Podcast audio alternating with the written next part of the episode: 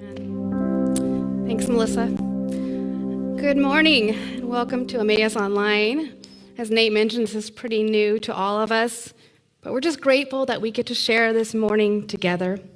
And I hope if you have kids in your home that you're all gathered around whatever screen you're using to worship together. My name is Angela, and I'm one of the pastors here at Emmaus, and I just want to share a little bit about what I've been learning right now about mercy. I'm one of those people who grew up in the church, and I'm old enough to say that I grew up before a lot of the technology we have now. I grew up before live stream. Um, I grew up before the Bible Project. I didn't even have VeggieTales. That's how old I am. But I do have a very vivid memory of my children's church experience. The church I was at as a kid had a whole building dedicated to children's church. The classrooms had this avocado green shag carpet. There was stained plexiglass windows, not stained glass, stained plexiglass windows that were lavender and gave the entire room kind of a purple hue. Um, and my Sunday school teacher, who I know had been teaching for a really, really long time, had pure white hair up in a bun. And while we didn't have videos and we didn't have T Vs, what we did have is this flannel graph board. And some of you may know the flannel board. For some of you, this may be a whole new thing. But my Sunday school teacher would share with us stories from the Bible using this board. And we would have little figures that we would put on, objects, and we would learn Bible stories because of the flannel graph board. And if you were really good, if you were a good listener, you even sometimes got to put up a little figure on the board. So this morning, I want to talk about um, one of my favorite flannel board stories, or my favorite Bible stories, which was also a favorite when it came to the flannel graph board. I'm going to go a little O G this morning as we use the flannel board to talk about a certain prophet. I know, live streaming, using the flannel board. I understand the irony, nineteen eighty versus twenty twenty. I know. Okay, but stay with me. Okay. So there is this guy, he's a prophet, and his name is Jonah. A lot of us have heard of this guy named Jonah. I'm going to pop him on that board. Um, and God tells Jonah that he has a job for him. He wants him to go preach against this city called Nineveh. The city is bad news. They're evil. They even consider themselves the, the enemies of Israel. And preaching, preaching's this guy's job. So when God tells him this, we kind of expect that he's going to go do it, but he doesn't. Jonah runs away. He runs away, he goes to the nearest port, gets on a ship, and thinks he can run away from God. Um, and there's these sailors there, and he just goes on, and while this is all happening, this, this massive storm happens. I mean, it's torrential, it's just giant. And while he's on this ship, It is, the ship is being tossed back and forth, and the sailors are starting to lose it. They are throwing the cargo overboard because they think this is the only way they're going to survive. And while this is going on, Jonah is actually sleeping down below deck. And the captain says to him, "What are you doing? Why are you sleeping?" He goes, "We need you to get your God to help us." So Jonah goes up, and got, these sailors, they know something's wrong. They know this isn't a natural storm. And they start casting lots to find out whose fault this is. And lots, those are kind of like dice. So they're throwing these lots, and it lands on Jonah. And they're like, "You're the problem." And immediately Jonah says, "Yeah, it's me. I'm running away from God. Simple fix. Just throw me overboard." And these sailors are actually decent guys. And they, they think, "No, we don't want to throw this guy into the storm." So they try a couple things, it doesn't work. So regretfully, they throw Jonah overboard. And we expect Jonah's gonna drown, but instead of drowning, this is when this story gets really wild, um, we have this giant fish that comes and swallows Jonah up. This, so instead of drowning, Jonah spends three days and three nights in the belly of this fish. And during that time, Jonah kind of comes around. He decides, "Okay, God, I'll do what you say." And after those three days and three nights, this fish actually vomits the prophet up on the shore. So Jonah goes immediately to the town of Nineveh. He confronts their sinfulness, um, and he tells them, in probably one of the briefest sermons ever, he says, forty more days and Nineveh shall be overturned." That's all he says. And with that brief message, we kind of don't expect the town to do a whole lot, but the crazy surprise of it all is they do. All of them do. Even the king, he fasts, he turns from his ways, they repent. The whole city is repenting because of these few words that Jonah tells them. And because of this, God changes the plan. Instead of destroying the city, God saves the city of Nineveh. So if you're like me, this is what you grew up knowing as the whole story. Jonah finally listens, he obeys God, and Nineveh is saved because of him delivering, be it a very short message, but they turn to God and they're not destroyed. This is the Sunday school story ending with a nice, clear moral. It even has, I think, a, a happy ending if we stop right there. But the problem is with that Sunday school story is that that's only chapter three. And the book of Jonah has four chapters. So I'm not sure why a lot of us don't ever hear the whole story. Maybe it's too complicated and messy. Maybe for Sunday school teachers, it was just so much easier to keep it simple. Maybe it leaves us with a lot of hard questions. Sometimes it makes us feel uncomfortable, but we need to go there. I think we need to talk about this last chapter of the book of Jonah. So Jonah, he tells the city of Nineveh this message, right? The people listen, they repent, God has mercy. It feels like a win, right? But there's a big plot twist. You see, Jonah gets super angry. And this seems like a weird reaction, right? Jonah delivers God's message. The whole city listens to him. They change their ways. And then God decides to spare the lives of one hundred twenty thousand people and their animals. It is God's mercy that actually is what is so angering to Jonah. And he actually tells God at this point that this is why he ran away in the first place. This is why he didn't want to go to Nineveh, because he was worried that God would be compassionate. He was worried that God would have mercy on that city. And it's, it's interesting to me that Jonah, the same guy who had just disobeyed God and was shown mercy himself, is so angry about someone else getting mercy and not getting what's coming to them. So at the end of this book, he's sitting at the edge of town, and he's just watching from this high point. He's just watching the city of Nineveh.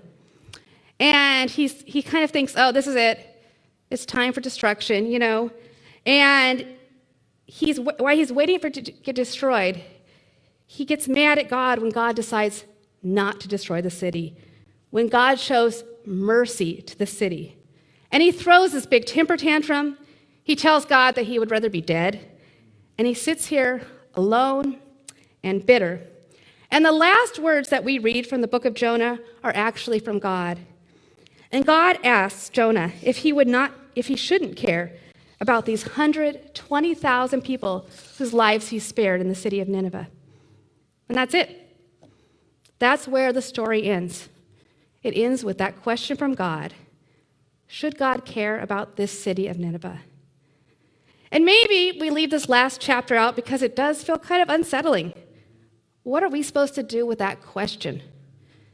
And maybe we're ignoring the story because it feels so upside down. We have this prophet. He's our hero. He's dedicated his life. He works for God, and he becomes bitter and sad. And these people who've done some really bad stuff, they turn to God, and they don't get what they deserve. God takes away his wrath, and God bestows mercy upon them. We'd hate this if it was a movie.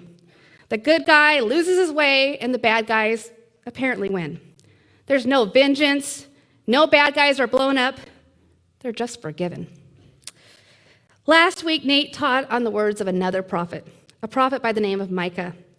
And in the passage that we're studying in this season, this prophet is telling the people of Israel, and all of us really, what it means to follow God. If you look in your Bible, it's in the book of Micah. It's towards the end of the Old Testament. Micah six eight. I'll read it a couple times for you. Micah six eight. He has shown you, O mortal, what is good. And what does the Lord require of you? To act justly, which Nate taught about last week, and to love mercy, and to walk humbly with your God. Let me say that one more time.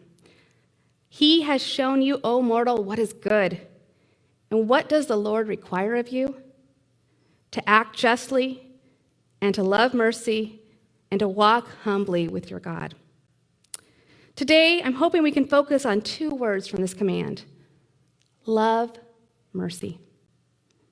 We are told to love mercy. Mercy, which means not receiving what we deserve, not receiving what's coming to us. Mercy is a compassionate treatment. It has the capacity to forgive, to show kindness, especially when a person doesn't deserve it. And this looks different to many of us, especially in this time. But mercy is desperately needed. As we deal with a new normal, we get to choose to be merciful. I know for parents, that means giving mercy to our kids who are not doing or saying or acting the way that we think they should right now. Because we know this season's hard, and we know that it's tough on us and it's tough on our kids. Mercy means letting go when people take that last dozen eggs from the shelf when your family really needed those eggs. We might also be, be, need to be merciful to the leaders of our community and nation as they're making decisions that a lot of times we don't understand or we don't even agree with. We need to be merciful to our neighbors as they're trying to navigate this new way of living too. There are all types of mercies that we all need in this season. In this last month, I've been thinking about this passage and focusing on this idea of mercy. I realize that mercy is not the verb here, but love is. It is not just about doing mercy. It's not just about giving people what you think they deserve or don't deserve when we feel extra kind or extra forgiving that day. It needs to be a perspective change. In the story of Jonah, his speaking the truth was a form of mercy. He carried God's mercy in that message to the people of Nineveh. He was empowered to do that. He did mercy. But I want to just talk about not just doing mercy, but about loving mercy. That verb choice matters. Because we're not simply told just to do mercy. We're told to love it. We need to love mercy. It needs to be who we are, and we must be lovers of mercy at all times. The word for love used here is not so much about emotions. It's about a commitment love or an allegiance love. And it comes from the Hebrew word Ahab, and it's an instruction for the people of God as they're in a relationship with God and with each other. They're called to a lifestyle that is aligned and it's committed to mercy. It's about being loyal to a perspective that loves mercy. This way of life, this love of mercy should be how we live no matter what's happening around us. And simply doing mercy seems easier, at least to me, than loving it, than being committed to it and how we do life. Doing mercy makes it feel like tasks we accomplish when we want. It could be merciful to do some of the things that, I, that feel like mercy when I'm not confined to my house and when I have enough groceries for my family. Then I can do mercy. We could do mercy all the time when we're comfortable. At least that's what it felt like when I feel like I feel like doing mercy. The idea of mercy has a connotation of power. We get to give mercy to people many times on our own terms when it's our call. And let's be honest, sometimes it just feels good that we get to be the people who give mercy outwardly. But loving mercy is different. Loving mercy feels like a way of life and perhaps a more consistent way of living our lives. And there is a commitment to the way in which we live if we really love mercy. Loving mercy is about mercy being done with or without me sometimes. Loving mercy means loving when it happens, even if I'm not involved, or even when I don't get the credit. We need to think about this. Do we really love mercy? Is it part of who we are? The other thing that I've noticed about if I love mercy, that also requires me to love the recipients of mercy. One more time. I actually need to love the people who are getting mercy. And loving mercy means that we have to love those who are receiving it. It would be easy, except for the fact that We don't always get to decide who gets mercy from God. And this idea of mercy is so, so beautiful. It's such a great idea in the abstract, or maybe when it's affecting us directly, or when we're the recipients of it. But sometimes it's not so beautiful when we don't like the people who need mercy. When we become the judges of who deserves mercy, wow, we get way off course. We can get so wrapped up in being frustrated by bad behavior and thinking mercy should only be based on actions, and that's just not how it works. Loving mercy means that we love mercy for everyone. Everyone. And we all have certain groups of people that we naturally advocate for. There are people that I naturally have so much mercy for. I feel very passionate about advocating for those who are mistreated, for those I see as vulnerable. I'm all about the mercy there. But the same God who asked me to have mercy for those is still asking me to love mercy for people who might be the source of abuse. I need to love mercy for people who are responsible for hurting other people. God still expects me to love mercy for people who intentionally do really horrible things, or maybe just really selfish things. Now, this doesn't mean that I enable evil. It doesn't mean that I look the other way when injustice is happening, or that I don't choose to protect those who are affected by evil. But what it does mean is that I love mercy.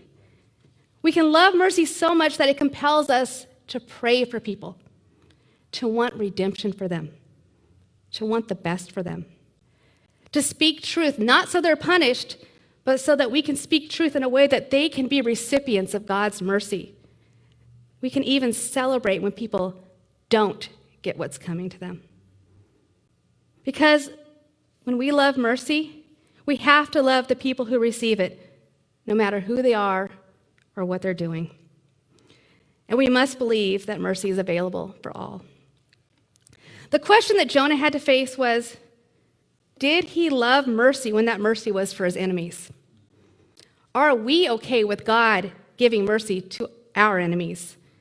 Are we okay with God giving mercy to the person who hoarded the supplies we needed this week? Yeah, that's when it gets hard for me, when it hits so close to home. Loving mercy and loving others is difficult, and that's why I need God to do it. I have to submit my heart to God so I can be merciful. Jonah does mercy. Jonah complies, but I really don't think Jonah ever loves. He doesn't submit his heart to God. And if we're willing to submit our hearts to God, he's going to change our hearts. He's going to help us move beyond just doing mercy to loving mercy. And if Jonah had done this inward submission, I have no doubt that God would have helped him love the Ninevites. And how different would Jonah be if he could love mercy for the sake of these people? How different might we be in these really hard times if we could choose to love mercy and allow God to help our heart really love mercy and love others?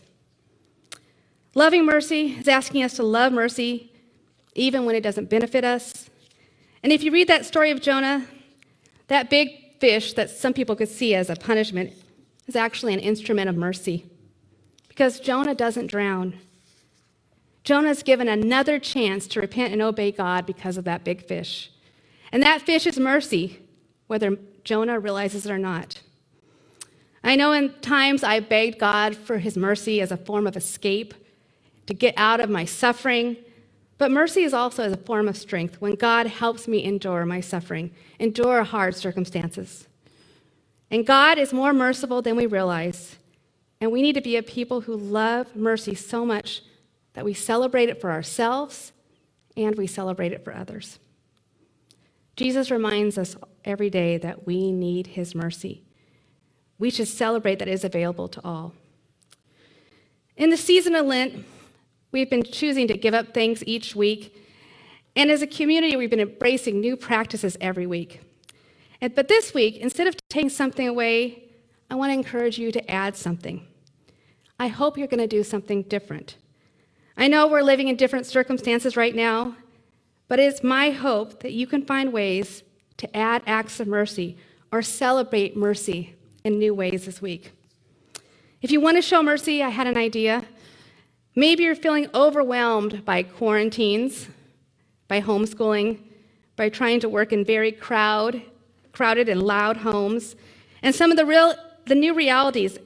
And that easy fix could be just a checkout. Maybe you just need to, at the end of your day, you're just binge watching the Netflix because you are trying to escape the anxiety of this season. But what if instead of escape, you engaged? What if you engaged with another person? Maybe you'll consider calling someone on the phone and asking how they're doing and just listening. Maybe you can show compassion and try not to compare your struggles with their own, but just listen to them. Just be a source of mercy for them. Maybe you can ask God to show you new ways in which you can decide to choose to love mercy. Mercy is not about fairness. Recently, I've heard stories about those who have lost income but have decided to continue to pass on income to those who work for them. They're choosing mercy, not because they received it, but because they love mercy and are committed to it. Choose to love mercy, whether you're the source of it or just an observer of it. What if Jonah had been able to celebrate one hundred twenty thousand people whose lives were spared? What if we can be a people who rejoice in the goodness of God, who is willing to pour out mercy out to every single one of us? Today, I hope you'll sit in the truth that while none of us deserve God's mercy, he continues to pour it out on all of us. After this live stream concludes, I want to encourage you to take a few minutes. Maybe write down some ideas of how you can add mercy to your week. If you live with others, think about sharing some of your thoughts together. If you live alone, write them out and seek a time to connect with someone this week. In a few minutes, Rich is going to show us some new ways in which we can connect with the pastoral staff at Emmaus. And this might be a great time to talk about what mercy looks like in your life in these days. Know that it, in this season, when it's so easy to focus on our own need for mercy as we deal with so much, that we actually could be a source of mercy for our families and for our neighbors. We can love mercy and others through the power of Christ. Let's pray. Dear Father, don't let mercy be an outward act at a convenient moment. Let mercy and our love of it become our attitude. As a people of God, let our allegiance to mercy permeate everything we do and how we see others. Let us be people who root for the restoration of the most broken, who believe with our whole hearts that God who saves can save anyone. Let us be people whose belief and love of mercy is a practice in our daily lives and a sign of hope to those around us. Let the compassion and mercy of our God be real to our culture because we know that you are real to us. Amen.